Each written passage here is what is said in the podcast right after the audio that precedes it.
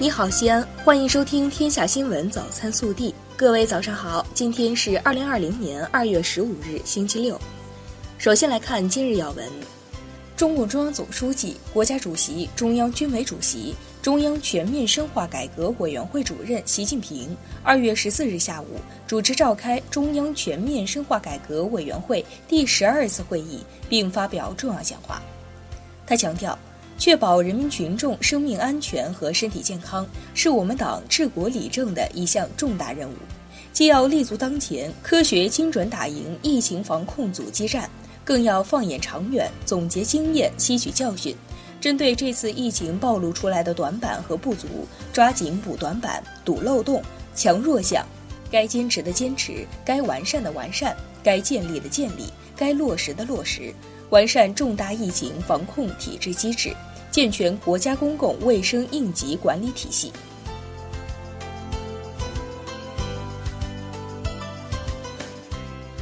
本地新闻：二月十四日下午，省委常委、市委书记、市疫情防控指挥部指挥长王浩到雁塔区、高新区实地检查社区和企业疫情防控工作。二月十四日，陕西省人民政府新闻办公室举办新闻发布会。陕西省应对新冠肺炎疫情工作领导小组办公室疾病防控专家组组长刘峰称，近日来无症状感染者增多，疑似病例的存在，有序复工复产的开始，使我省的防控形势依然复杂，依然严峻，正处于最吃劲、最关键的时期。广大公众依然要坚持戴口罩、勤洗手、少出行、不聚餐、少聚集的保护措施。十四日下午。我市新型冠状病毒感染的肺炎疫情联防联控工作新闻发布会举行，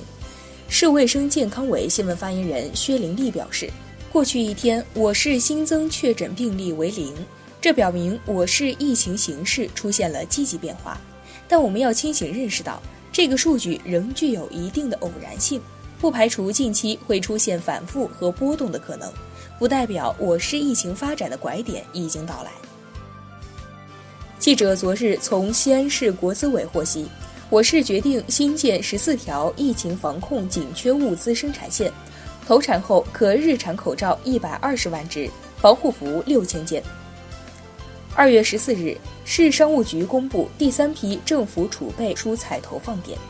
全市在原有一百一十三个政府储备菜投放点的基础上，再增加六十二个投放点，欢迎广大市民前往购买。二月十四日，记者从市商务局获悉，我市对蔬菜出店经营企业给予资金补贴。市级层面主要针对经营蔬菜的全市品牌连锁超市、品牌连锁便利店，按照蔬菜出店经营销售网点数量规模，给予每个销售网点五百元至一千五百元补贴。二月十五日为我市确定的西安生态日。倡导绿色生活，建设生态西安网上主题作品征集活动，面向全市各界征集反映生态西安、突出绿水青山就是金山银山主题思想的摄影、书法、绘画、朗诵等作品。您可以拍，也可以写，还可以说，通过各种方式抒发生态西安的美好瞬间，共同参加西安生态日。二月十三日。陕西省中医医院申报的清瘟护肺颗粒和益肺解毒颗粒通过论证，省药监局现场颁发了批复证书。这也是我省首批获批复的防治新冠肺炎的中药制剂。二月十四日，武汉江夏方舱医院正式启用，陕西中医药大学国家中医医疗队三十二名医护人员进驻医院，已投入紧张工作。二月十四日下午，西安交大一附医院第三例新冠肺炎确诊患者李某治愈出院。二月五日，在院核酸检测结果为阴性。二月六日、七日，疾控中心病毒核酸检测结果为阴性。二月十二日再次复查，胸部 CT 显示肺部病灶已基本吸收。经专家组认定，李某符合出院标准。不遵守疫情防控相关规定，拒不配合工作人员管理，还与小区物业公司工作人员和包抓单位工作人员发生口角，甚至还拳击处警民警面部。二月十四日，成安区人民法院通过远程庭审，适用刑事素材程序快立、快审、快判一起暴力抗拒新冠肺炎疫情防控案件。一男子因犯妨害公务罪，被判处有期徒刑六个月。这也是我省首例宣判的涉疫情妨害公务案。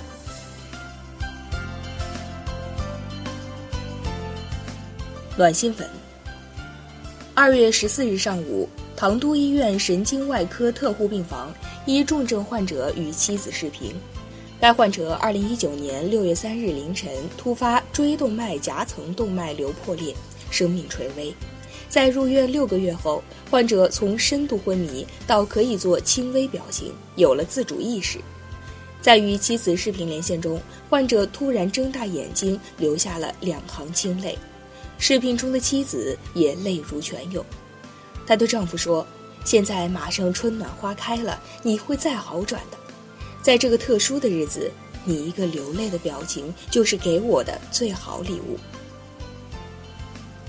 国内新闻，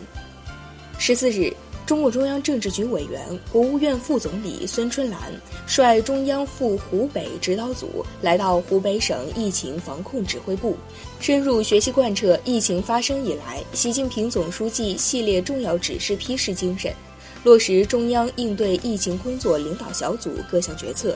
进一步部署打好武汉保卫战、湖北保卫战。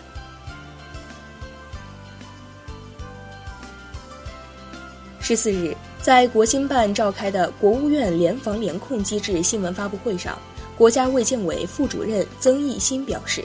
在新冠肺炎预防和救治工作中，医护和相关工作人员因为履行工作职责感染新冠肺炎，或者是因感染新冠肺炎导致死亡，明确认定为工伤，依法享受工伤保险待遇。截至十一日二十四时。全国医务人员确诊病例一千七百一十六例，占比百分之三点八，其中有六人不幸死亡。十四日，在国务院联防联控机制举行的新闻发布会上，财政部部长助理欧文汉称，财政部和人社部对疫情一线医护人员发临时补助，按照风险程度，每人每天分别给予三百元、两百元的补助，中央财政负担。对参与一线救助的医护人员发放的补助和奖金免征个人所得税。为尽量减少小学生上网时间，保护学生视力，教育部十四日发出公告，对国家中小学网络云平台停课不停学有关学习资源做了分工调整，由中国教育电视台四频道于二月十七日播出小学生学习内容。国家中小学网络云平台只提供中学生学习资源，不代替学校正常课堂教学，仅供复习或预习使用。商务部会同国家发展改革委、财政部等部门，于二零二零年二月十四日组织投放一万四千吨中央储备猪肉。下一步，商务部将会同相关部门根据市场情况，继续加大投放力度。记者十四日从全国扫黑办获悉，自二零一九年十一月四日全国扫黑办部署开展扫黑除恶百日追逃行动以来，截至二月十一日，全国共有四千一百一十二名涉黑涉恶目标在逃犯罪嫌疑人到案，到案率为百分之八十七点二，其中五十名 A 通犯罪嫌疑人到案四十一名，到案率为百分之八十二。十四日。中国红十字会总会发布微博称，截至二零二零年二月十三日十七时，中国红十字会总会机关和中国红十字基金会共接受用于新型冠状病毒肺炎疫情防控社会捐赠款物十一万六千五百三十四点三七万元，其中接受资金九万五千零八十八点一一万元，物资价值两万一千四百四十六点二六万元。所接受的捐赠资金和物资，按照疫情防控需要及捐赠方意愿安排使用。十四日，在工信部部媒体通气会上，工信部信息通信管理局局长韩夏称，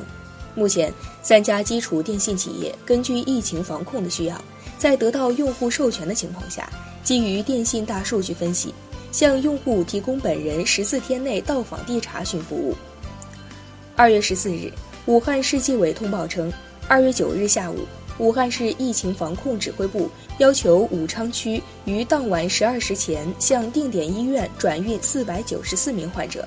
当晚，在患者转运过程中，武昌区水果湖街、黄鹤楼街、珞珈山街等工作滞后、衔接无序、组织混乱、跟车服务不到位，导致重症病人长时间等待，继而情绪失控，造成恶劣影响。武汉市纪委监委责成武昌区纪委监委查处了水果湖等街转运新冠肺炎患者组织不力问题，对有关责任人进行了严肃问责。十四日，北京市高级人民法院二审公开开庭审理孙文斌故意杀人上诉案，并当庭宣判，依法裁定驳回孙文斌的上诉，维持原判，对孙文斌的死刑判决依法报请最高人民法院核准。十四日，北京新型冠状病毒肺炎疫情防控工作领导小组办公室发布通告。从即日起，所有返京人员到京后，均应居家或集中观察十四天，拒绝接受居家观察、集中观察等防控措施的，依法追究责任。十四日，天津通过禁止食用野生动物决定，明确规定，以食用或生产、经营食品为目的，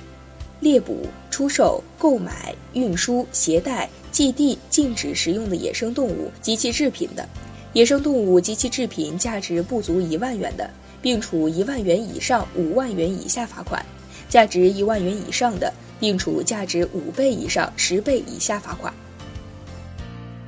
十三日，国际排联公布了二零二零年东京奥运会女排小组赛赛程，中国女排的第一场比赛将在七月二十六日对阵土耳其。二零二零年东京奥运会，中国女排与土耳其、美国、俄罗斯、意大利和阿根廷同组。热调查：二月十四日早上，四川泸州西南医科大学附属中医医院城北新院门诊部，一只长颈鹿在看病。三十八岁的何女士说，父亲是医院呼吸科敖素华主任的老病人。因为没买到新口罩，前几天在网上买了两套充气衣服，专门为去人口密集的地方准备。他到医院挂号后，让专家视频诊断父亲的病，这样减少风险。专家提醒，这种防护方式不可取，回家还要消毒。你家的口罩够用吗？更多精彩内容，请持续锁定我们的官方微信。我们明天不见不散。